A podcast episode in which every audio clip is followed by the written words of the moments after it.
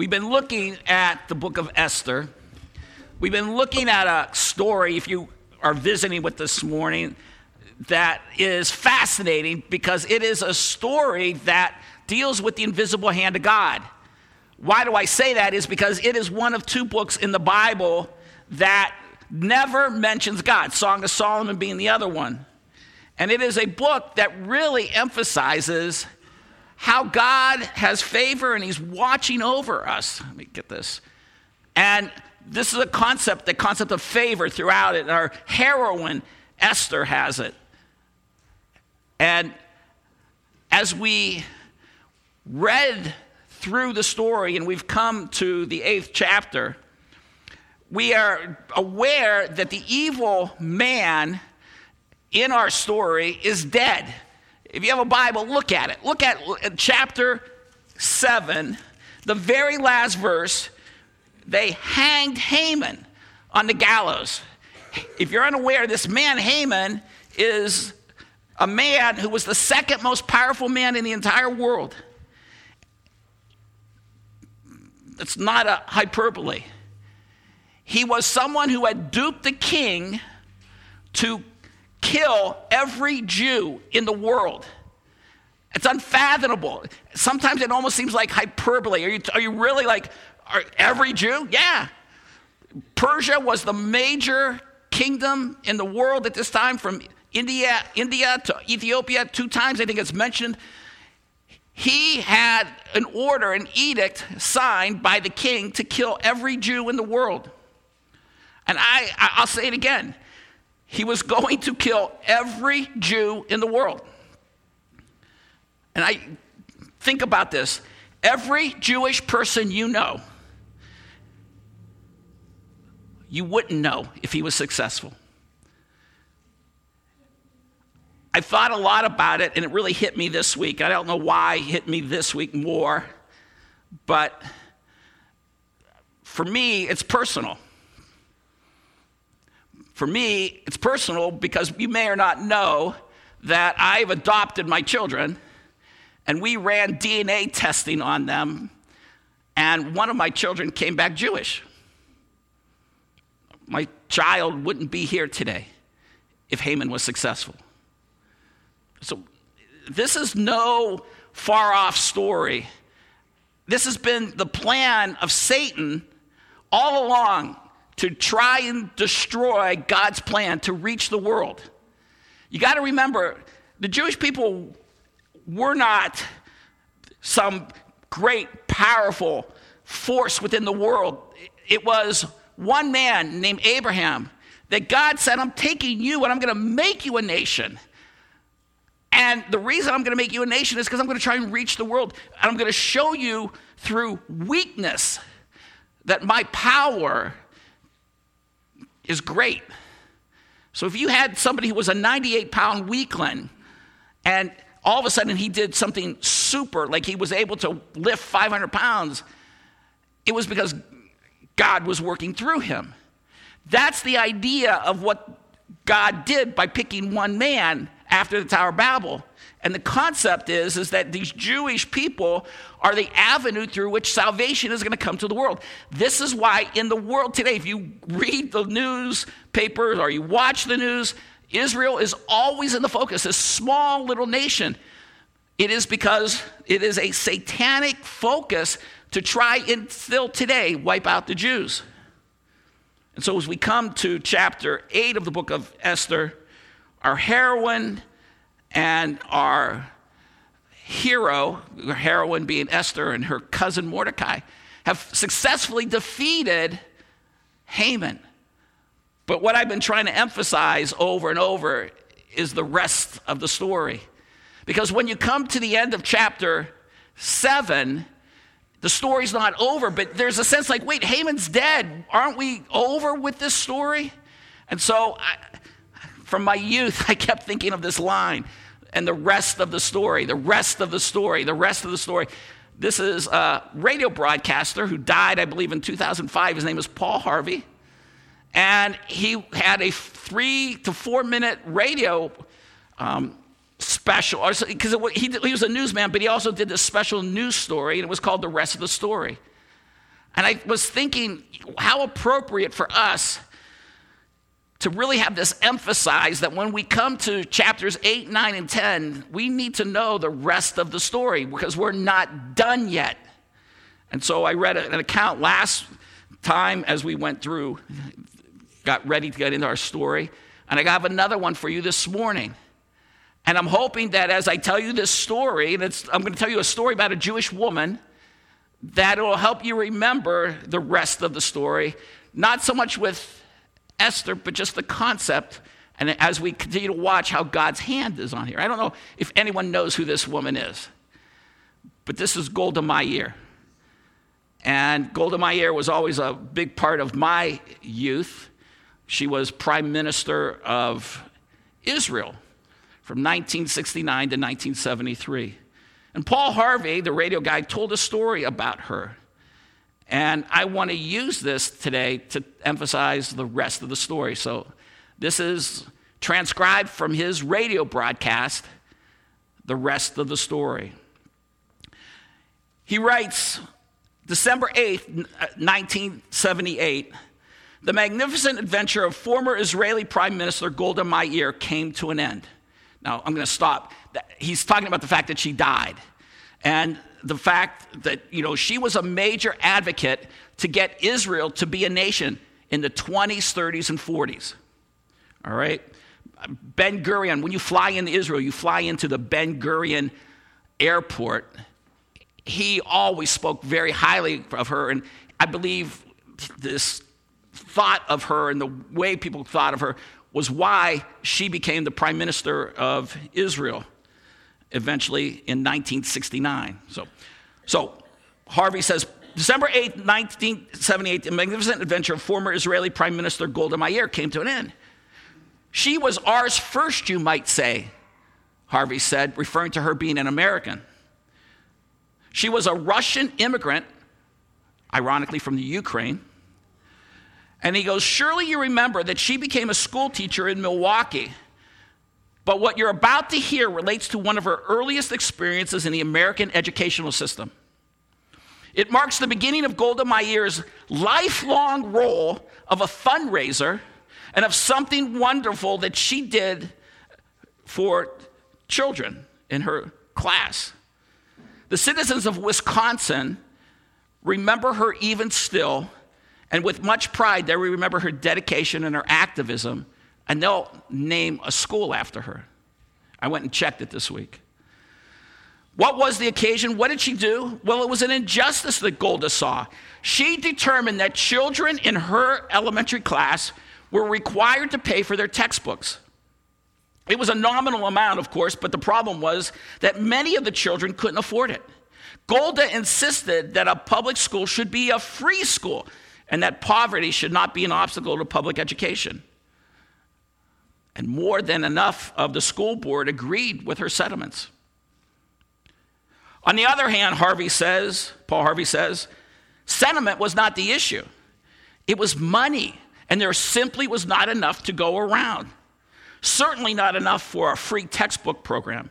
But Golda was undaunted, and the energy that would characterize her later years as Prime Minister of Israel, she launched into a fund drive for the children of her school.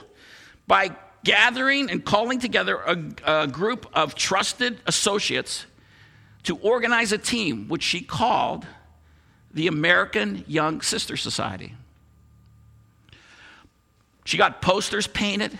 She contacted the local media. She even did all of this organization before she got a hall rented. Finally, she got the American Young Sister Society together to hold a meeting on the subject of children's textbooks. She rents the hall, and a meeting date was set. Then, at the appointed evening hour, dozens of parents filed in and sat down eager.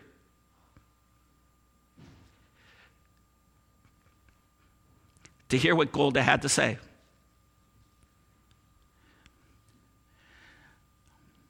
Harvey says she had never adopted such a cause Uh, or adopted any cause like this. Never before had she had spoken out on behalf of anyone but herself. And certainly never had she addressed a group this size. But there she was, facing the public and pleading for the rights of others for the very first time, speaking spontaneously and without notes, just speaking from the heart.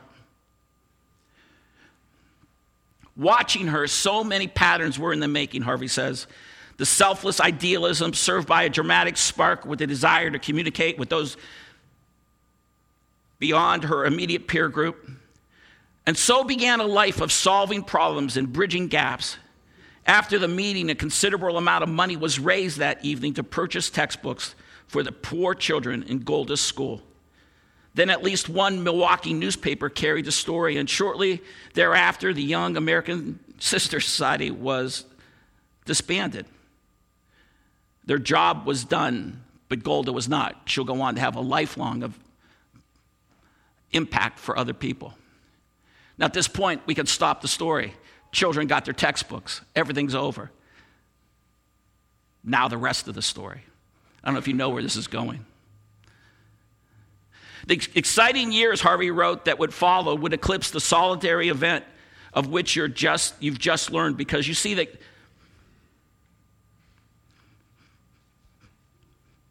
I don't know why this chokes me up, but I just think what she did was amazing. The exciting years that, that followed would eclipse the solitary event of which you've just learned because you see that when Golda Meir organized the American Young Sister Society, and when she rented the hall, and when she gave the impressive, the impressive address on behalf of those poor children in her school, Golda was not a school teacher. She was a student. She was in the fourth grade. She was 11 years old. And now, as Harvey says, you know the rest of the story. She started young, and she wanted to make a difference, and she put her neck on the line. Like I said, I could have stopped early and would have been fine. She made the difference. She's a heroine, just like I believe our Queen Esther is a heroine. So as we come to chapter 8, as Warren Wiersbe has said, Haman is dead. This murderous edict, though, is still in play. If you're unfamiliar with the story of Esther, is that it, the land of Persia has a rule that if a king makes an edict, it can't be reversed. So now we have a problem, and now we have to come up with a solution. And our problem it was that how are we going to deal with this? The plan is is that from when Haman is killed in the end of verse 7, I mean chapter 7, we've got 9 months to go and every Jew is going to be killed. So we walk through this story and we look at verse 1 of chapter 8 the king gives the house of Haman to first Esther and then Mordecai, they work it out. Verse 2, the king takes off his signet ring and gives Mordecai, incredibly, this power. Verse 3, Esther now says, This isn't over. And I want you to continue to remember that. Look at verse 3. Esther spoke again to the king, fell at his feet, and wept and implored. Those are strong words. Those are not crocodile tears. We have to realize 10 to 15 million Jews were going to be killed, and there was an edict that couldn't be reversed. How were they going to solve this problem? The king comes back and says, Okay, look at verse 8. You write to the Jews, he's talking to Mordecai, you come up with something. And then from verse 9 down to verse 15, we saw this incredible plan. We're going to let the Jews fight back. And we're going to get into that next week. It's going to be incredible. But that's the plan from verse 9 and 15. They're going to, they're going to fight back. And he sends out a message that they're going to get to defend themselves. And we talked about this uh, last week, and we talked about the fact that in the end, The Jewish people, just jumping ahead, are going to kill 75,000 people. It's an incredible number, and it, it, it, it be, it's hard. This is, we, we have to theologically really think through this and not just run through this because the reality of this is, is if I told you that all of you were going to be killed in nine months because somebody had made an edict that every Christian gets killed in America in nine months, but now I come to you on this day and I tell you, guess what? You get to fight back. How would you respond? I'm still not happy, but look, look at verse 16. For the Jews, when they get this message, there was light and gladness and joy and honor. We're going to really get into that verse today. And what verse 17 does as well, we're going to get into because we're talking about the principles of this. I just think these are two of the most important passages in the book of Esther as we look at the rest of the story. Look at verse 17. In each and every province and each and every city, wherever the king's commandment and his decree arrived, there was gladness and joy for the Jews, a feast and a holiday. And many among the peoples of the land became Jews, for the dread of the Jews had fallen them on them. So as we went through this chapter, what I wanted to do was like, let's go through some principles. And the first five we've already accomplished. We talked about the fact that we always have to remember when we look at the book of Esther, it is a book about how God has his hand on Israel. And, and, and even this week, I was reminded sometimes Israel is not a perfect nation. Sometimes they fail, but it is not our job to judge them. Our job is to honor them. You have to remember Genesis chapter 12. God says, Those who bless Israel are blessed, those who curse Israel will be cursed. That is a principle for a nation, that is a principle for an individual. Make sure that always resonates within you. The people who don't get this don't understand God's choice of Israel. And if you or somebody says, Well, I know the Jews did this and I know the Jews did that, you're right, they did, they haven't been perfect. But you have to understand at the heart of it is God has said, I'm reaching the world through these people. And if they're going to be obstinate, let God deal with them. Let God send the Assyrians in. Let God send the Babylonians in, the Persians in. My job is not to be judge and jury of the Jews. My job is to bless them. And I think you need to grasp that. And especially in this day and age, and maybe if you go to work or you go somewhere and you're engaged somebody and they're talking about how horrible and how evil and how wicked the Jews are, you need to remind them that it is not because the Jews are great, but because God has made them great. And your anger often, and the individuals who are so jealous and hateful of Jewish people, are because they ultimately don't like God. And so, oh, that's not true. Yes, it is. You see, God was spit in the face. The Tower of Babel is not just some monument that was erected, it was, we're spitting in your face, God. We want nothing to do with you. So God splits the people up and scatters them and says, okay, you want to make a tower out of heaven? I'm not going to let you do it. But I'm going to take one man and I'm going to make that man the blessing to the entire world. And the people who don't understand it don't understand God's plan. So, the first principle, and this is through every chapter of this book, we must always remember God's hand is always upon Israel. And we looked at Esther, how she modeled interceding for others. We looked at even this story today, how Golda Meir interceded for others, how that is something that runs through the scriptures, that is something for you all to think about. Because we ran through Old Testament, we ran through New Testament passages to be someone who cares for other people. Then we talked about how God turns the heart of kings. We went into Proverbs and we talked about how God wants us to be praying for governmental leaders. 1 Timothy 2, that is not something that is an option. You may not agree with the president. You may not agree with the Supreme Court. You may not agree with our governor. You may not agree with our mayor, but it is our responsibility to pray for them. It is our responsibility to pray for our police officers, our judges, people in government roles. We must trust the Bible always historically is accurate. This story, as we went through it, we continually saw facts and places and individuals. And as much as that can be, conf- can, can be confirmed, it has been confirmed. And this is not a book that is a fairy tale. And it, it must resonate within you that this is a book. Again, even this morning I checked on something and I, I was did a Google search and I was just verifying to make sure that I, I had it right that there are only two books that don't mention God. And one of them being obviously Esther, but the other being Song of Solomon. And the responses of why Song of Solomon doesn't mention God were just made up. And it's just this, this continual attack against Scripture. You must realize that the world doesn't want the Bible to be true. But Jesus says his word is truth.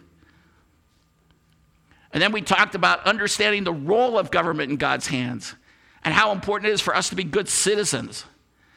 Because the people, we're going to get more into this, the people of Israel, the Jewish people, are the ones who the government enlists to then fight and defend themselves. And they're also going to get other government people in. That's a surprise, haha, for next week. They're also going to get other government people in. They're going to, that's how they're going to go against the decree. We're going to get to fight back. But ultimately, they become citizens who bear the sword, Romans 13. We live in a world today that doesn't understand that the government has the right to bear the sword because they represent God. Now, not every government is perfect, but the governments do get the right to bear the sword. And so whether it's our soldiers, whether it's our policemen, whether it's a guard, they get to protect people. Because sadly, we live in a world with fallen people, other people who do bad. I was overwhelmed. I know, again, I always say that you don't, most people don't read the newspaper. But yesterday was so overwhelming the amount of killing and shooting and stabbings and bad things that happened to people in our community over the last two, three days. Just, it's, it's overwhelming. Yes, we need to be able to have our policemen armed. We need to have people who have security, uh, that they're armed, because we live in a world and our job is to be good citizens. And sadly, the world doesn't have good citizens. Well, let's go into this new one. Faith in good news brings joy. This principle and then the application comes from verse 16. Look at this. Look at verse 16. And it says this For the Jews, there was light and gladness and joy and honor. They hear the message. It's gone off by the early Pony Express. It's gone throughout an incredible territory from India to Ethiopia. India to Ethiopia. It has been vast. And as Warren Wiersbe, the commentator, says, this chapter begins with Esther in tears in verse 3. But it ends with the, rejoice, the Jews rejoicing and feasting. Happiness of one kind or another is mentioned in this paragraph at least seven times. This is the eighth feast mentioned in the book of Esther, by the way. The Jews had been mourning and fasting, but now they were ecstatic with joy. And again, the fasting was a way to ingeniously write that they were appealing to God without ever mentioning God's name. Wiersbe goes on to say the thing that made the difference was not the writing of the decree or even its distribution in the various provinces. The thing that made the difference was the fact that Jews believed the decree. Think about that. They believed that they were going to be able to defend themselves. It was their faith in Mordecai's word that changed their lives. They had hope, joy, and peace because they had faith in what the prime minister said. And what I want you to see, and I want you to understand, is that when we un- get the gospel, we have joy. And, and, and maybe it's something that I don't command enough, but listen, do you know that you're commanded to have joy? Rejoice in the Lord always. Again, I say rejoice is a command from the Apostle Paul. Philippians chapter um, 4, but the book of Philippians, 16, 17 times the book of Philippians mentions joy. And when we, reason I said this is good news, isn't it interesting and ironic that the gospel is from the Greek word euangelion, which means good news. This is exactly what the Jews got. They got good news. And now, today, in 2024, we've got the greatest news. It's something that hasn't been realized. It hasn't come to realization. We're not in heaven yet, but it is guaranteed. Blessed assurance, we sang. Turn in your Bibles to the book of Romans, chapter 15. I just want to share a few verses with you. And I think, I want you to think as the Apostle Paul, who was in prison when he wrote the book of Philippians, continues to model joy. I think this is such a good challenge for all of us to think about having a sense of joy always, no matter what situation we're in. Paul was in prison, chained to the Praetorian Guard in the book of Philippians, but he continues to talk about the joy that he had because he had confidence of where he was going.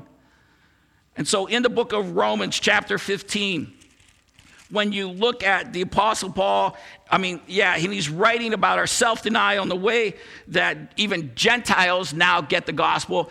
That's what he's talking about in chapter 15.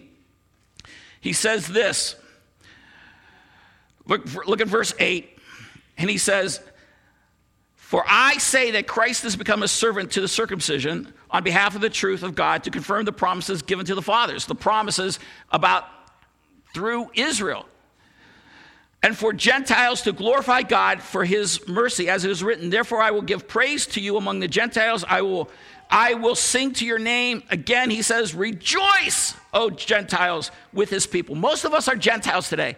This idea that we have salvation is something that we should rejoice in, that we can be overwhelmed that we're going to heaven. Verse 11, again, praise the Lord all you Gentiles, and let the peoples praise him. And Isaiah says, There shall come the root of Jesse, and he will rise to rule over the Gentiles. And in him shall the Gentiles hope. Well, you know, that's theologically kingdom. We're waiting for Jesus to return. He is our ruler, he's a Jewish leader. But look at verse 13. This is the verse I want you to star.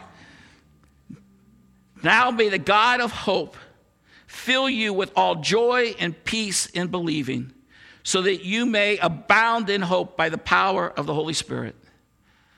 You want power? And I, I think power is mentioned in uh, every book of the Bible. I, I heard a citation to that yesterday. There's a sense where it all starts with joy. There's a sense like I wish I could tell you that you come and if we were a health, wealth, and prosperity church, oh, you know, you just pray, you, you give some money, and everything's going to work out well the reality of it is the sadness of the thing is, is that people die. Maybe that's why I was thinking about it in the middle of the night last night. The reality is people die. And, and people get sick and they don't get better. And, and then people bring great destruction to other people. They ruin lives, they ruin families, they ruin, you know, the, the, for those of you who know, the lady that killed my neighbor and then killed another la- lady two months later with her driving going 100 miles an hour down Indianapolis Road. Her, the, she got sentenced for like, that's going to net out to a year and a half for killing, in essence, two people. And I look at it and I say, there's great sadness and there's great despair. It hurts. You know, you lose somebody, you love them, you care for them. It, it takes away from the quality of your life. And we can say, oh, they were 85 and they were supposed to die. But the reality of it is, no, whether you're 85, 75, 65, you know, I was going through the ages of people who died. Maybe doesn't mean anything to any of you, but when, when Larry Wiggins died at 58 and then his wife dies a few years later, it's young. And when, when the Conroys, Betty and Skip died, you say, well, oh, they were in their 80s. No, it was young. Look, the idea of why do we have joy is because Jesus Christ has defeated death for us.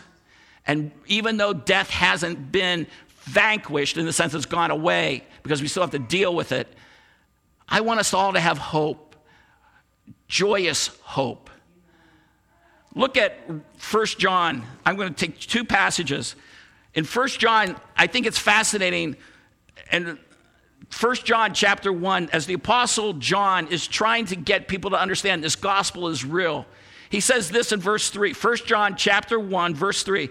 What we've seen, what we heard, we proclaim to you. What do you mean you've seen and heard? He's trying to get them to understand this, is, this isn't just made up. This is physically real. This is reality. And he says, Indeed, our fellowship is with the Father and with his Son, Jesus Christ. In these things we write These things we write, so what? So that our joy may be complete. You see, when you become a believer, you have joy. And when you tell others and they get saved, you have joy. Because the reality of it is, is if you're a believer and loved ones around you aren't saved, there's always going to be a sense where you can't be completely joyous. And see, I think when a person is genuinely born again, they understand that word that I shared at the opening of the service when I talked about the word unless. It's the only thing that really matters. Unless a man is born again, unless a man believes. That's why Paul uses the word complete. He's not just saying that, that I want you to have joy. He himself, I mean, the Apostle John is saying, I want my joy to be complete because I care about you and I love you and I want you to be saved just as much as I am saved. Therefore, we write these things so that our joy may be complete. And no matter what you're going to face in this world, as a believer, why do we have joy? Well, without us turning there, the fruit of the Spirit is love, joy. Because when the Holy Spirit resides in us, He's producing joy. And if you'll turn to 1 Peter, I want you to see this one verse. This will be the last one we turn on this section. 1 Peter chapter 1. In 1 Peter, when I turn there, you should say, Oh, I know what the theme of 1 Peter is. It's about suffering, it's about difficulty, it's about hardship. And it is. And God, through the Apostle Peter, says in verse 3 Blessed be the God and Father of our Lord Jesus Christ, who according to his great mercy has caused us to be what? Born again. Now, if you're visiting, the only way to get to be born again is you believe this message that you're a sinner, that the wages of your sin is death, that Jesus was God and man who died on the cross, and when he rose again, he offers you through faith to commit your life to Him, to believe in Jesus. So He's caused us, and this is from God's side, that He's working in us, and He causes us to be born again to a living hope through the resurrection of Jesus Christ through the dead. To obtain an inheritance, verse 4 says, which is imperishable, undefiled, and will not fade away, reserved in heaven for you. Idea, idea here is that it's secure.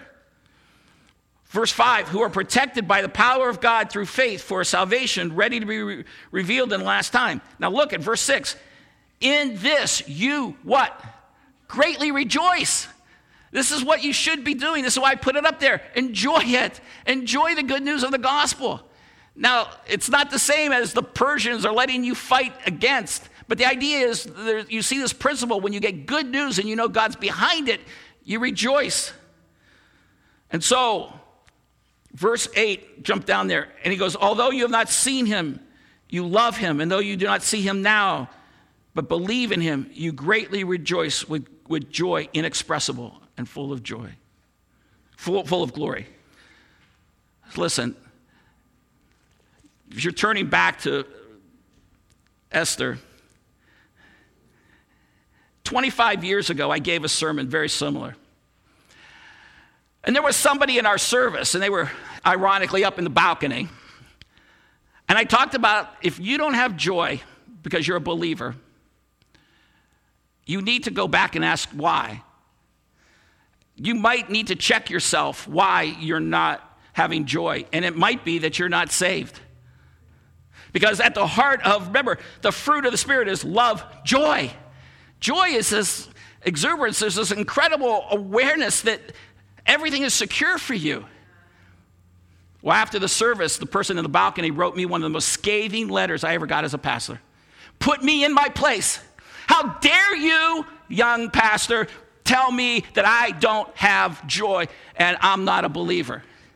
I still remember it. I've kept it. I'm not going to say who did it, but the thing is is shortly after that that person left our church Shortly after, that person went to another church and then faded after that church because I was following. I had a relationship with this person.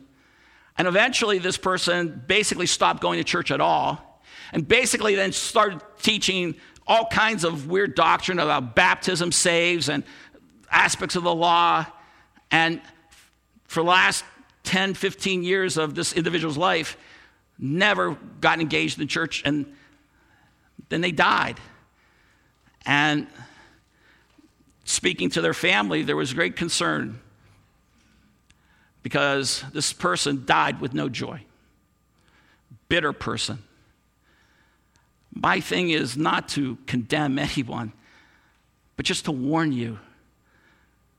The fruit of the Spirit is love, joy, rejoice. You get good news from God, you have joy. The next principle comes in verse 17. And this is interesting, and it deals with conversion as well. Look at verse 17. In each and every province, remember there's like 127 of these provinces, in each and every city, wherever the king's command and his decree arrived, there was gladness and joy for the Jews, a feast and a holiday, and many among the peoples of the land became Jews, for the dread of the Jews had fallen on them. What happened is they got converted. Fear of God brings conversion. This is God's desire. God wants people to come to faith in him. And, and, and one of the things in which people, when we look at this story, it's fascinating again because remember, God is not mentioned. So instead of saying fear of God, he says dread of the Jews, the author. And the word for dread there is a word that means to be afraid. It's not the exact same word that's used in the book of Proverbs, like the fear of the Lord, okay? But it's a synonym, and sometimes it is used in other locations of the Bible for that concept. Dread is more like a specific contemplation of an event. They had, these, they had this dread, and this dread is going to come up in chapter 9 as well. What are they saying? Well, again, it's not a, they're looking at it and saying, this isn't a coincidence that all of a sudden the tables are turned. Haman's dead. They're hearing Haman's dead. They're hearing that the king is now supporting the Jews. They're hearing now that Mordecai is the second person in command. And they're th- saying, this is not a coincidence. The Jews were people in exile. They were, they were going to be easily wiped out. They had no power, they had no army, they had no way to defend themselves. Unless the king, all of a sudden, everything turns. These people connect it. They look at it and they say, there is no coincidence. Again, for those of you who were there last week, uh, article in a newspaper that I remind you of, where our distinguished writer in our newspaper said, hey, these coincidences are just that. Don't try to explain them away and think that God is working. Why well, say, no, these people got it that God is working and they had fear and they recognized, oh my goodness, we thought we were going to kill the Jews. We thought we were going to win, but oh my goodness, God has come through for them. He is fighting for them. Listen, you understand, they were so terrified. Look what that line says. They became Jews. How, where does it say? Whatever they, there was glad uh, for, for the Jews holiday, and many of the people of the land became Jews. They got converted because they recognized you can't play with God. Turn in your Bibles to Proverbs chapter 19. Here's a principle that ties into this. In the book of Proverbs, remember the book of Proverbs is a series of short, pithy statements. In Proverbs chapter 19, verse 23, the author Solomon says, the fear of the Lord, and this is the stronger, this is the fear, like be afraid of God, not just awe or anything like that. Verse 23, the fear of the Lord leads to what? Life. Listen, this is a truism, whether it's salvation, whether it is anybody, you know, like, oh, should I be a thief? No, I fear God will have police catch me. Should I do something sexually immoral? No, I think God's going to catch me. Should I lie? No, I think God will catch me. The idea of life is always the blessed state of existence. But it starts, I believe, with salvation. And the idea here is the fear of the Lord. The fear of the Lord leads to life so that one may sleep satisfied, untouched by evil. How blessed do all of you have sleep? That when you put your head on the pillow, you're not fearful because you are going to be caught by someone, found out by someone. Once again, you did this bad thing. Now, not all, we're not all perfect, I get that. But it's far different between the believer and the unbeliever who consistently, continually has guilt before them for a life that is lived apart from God's ways. The fear of the Lord is the beginning of wisdom, it's the foundation of a life that understands that goodness, you don't mess around with God. It's not coincidences. God sees and knows everything. And last verse this morning, turn in the Bibles to Romans chapter 3, because I think this is fascinating. I was reading some excerpts this week on this very concept of fear of God.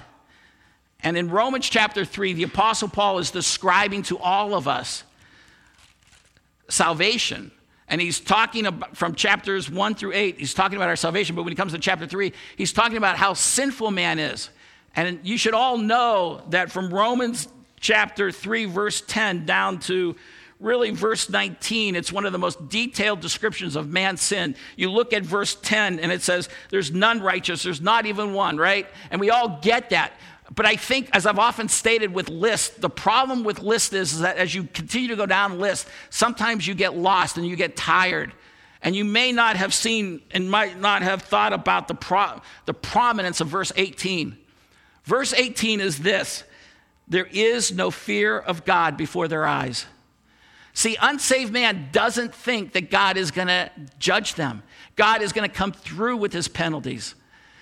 Unsaved, unsaved man laughed at Noah. Unsaved man looks at God and says, He's not really sending people to hell. He's not really going to do that.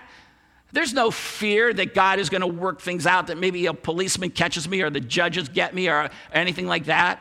There is no fear of God before their eyes. Therefore, they live as if they are the masters of their life. So, how does this help us? Tell people God is serious about his warnings and his offers. I think that should be underlined. I forgot to underline it. Those are the fill in the blanks. God is telling people that he's judging people.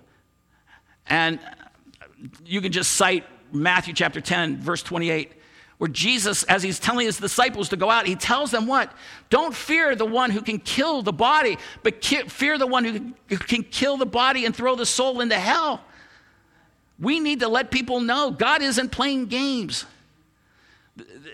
As much as I would love to think that everyone gets into heaven, the reality of it is, is God is very clear. So, unless a man is born again, there is a place called the lake of fire. It is serious. And God is someone that you need to fear. The fear of the Lord leads to life. Some of your friends and family members need to know this. And, and lovingly and graciously, you, you, again, we don't want to be frothing at the mouth, but we want to let them know that God is clear on this. This is why people die. The wage of sin is death. God has said, okay, I'm going to let you see physical death as a reminder, as a point that I am going to also have something called the second death, which is when he throws people to the lake of fire. We need to let people know they need to fear this. This isn't a game. And as we're watching the events of the Middle East play out, people got to start focusing how the end is getting nearer and nearer and nearer. For those of you who regularly attend, I sent out that video on Ezekiel 38. I hope some of you watched it. I know a few did, but I hope more and more of you did. I'm more aware that we are in the final days than ever before. We could see Russia, Turkey, Iran all of a sudden coming down on Israel quickly, swiftly, and we quickly ushered in to the end times. God says no one knows the day or hour. I got that. But we, it's very clear that believers are not of the night, we're of the day. We know what's going on. And when we study that Ezekiel passage, and if you didn't get the link, see me after the service, understand that Israel is only regathered one time after being scattered. They were scattered in 70 AD. 70 AD when Jesus told them, hey, listen, you know, uh, uh it's going to be a bad time for you, Israel. You've basically you've rejected me and you're going to be scattered. But then they're going to be regathered again as dry bones, unsaved people. That has happened. Yes, it was in 1948. Yes, Golda Meir played a big role in that. Yes, we, we, we're waiting and waiting and waiting. But now we're watching people talk in my lifetime realistically, for the first time, we're on the brink of World War III. And, and, and you watch what happened with Iran. Why is Iran continually in the news? Iran is one of the nations, I believe, in Ezekiel 38. So people need to fear. So here, this is where we're at. The story's not over. I can't wait to get into chapter 9. I've already done my study for it. I just want us to know the story's not over. God has a plan, God has a program, and we see how Esther intervened and helped. Golda Meir helped her people. But as we watch anti Semitic attitudes around the world, let's remember these principles of supporting the Jews and honoring them and praying for them and trying to be as positive as we can for them. I'm not going to jump through all the other principles. Today, though, we just hit six and seven. Let us always remember faith brings good news. Faith in good news brings joy, is what I'm saying. So tell people the good news. But just today, rejoice in it. And we're going to take communion. I want us to focus on that. And then let us also be people. Let us also be people who recognize that the fear of God brings life. And it's not an accident that in 1 John chapter 4, God talks about the fact that we no longer fear, meaning we've passed out of fear because as believers, we've passed out of judgment. Let's pray. Father, we thank you so much for the fact that the story of Esther is so relevant today. It's not just an ancient historical book that has no relevance today. It's fascinating, God, to see your hand upon Israel and to see how his life is playing out today. That God, you, you're going to protect Israel, but you're also going to use Israel. And we just pray for so many Jews that they get saved before they have to go into the tribulation. Use today, God, mightily for each and every person that's here to think about whether they fear God or not. Fear God is healthy even for the believer, but thankful for the believer, we don't fear the judgment because we've passed out of death into life. May we rejoice in that, and especially as we come to the Lord's table. In Jesus' name, amen.